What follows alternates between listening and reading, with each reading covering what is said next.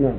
آه، لي خال قد توفي وأوقف أرضا زراعية في حياته على تشييد بئر ومسجد علما بأن بأن, بأن كانت بقرية وهاجرنا إلى غيرها. فصار.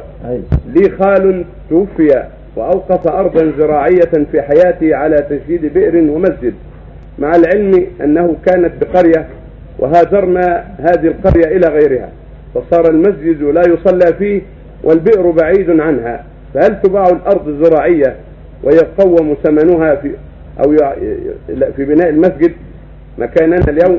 إذا تعطل مسجد أو البئر في محل من المحلات إذا وقف وقف إنسان بئرا أو عمر مسجدا ثم انتقل في القرية وتعطل المسجد وتعطلت البئر فإنهما يباعان إن وجد من يشتريهما إن وجد من يشتري المسجد أو يشتري البئر يباعان يوصف ثمنهما في القرية الثانية التي انتقلوا إليها.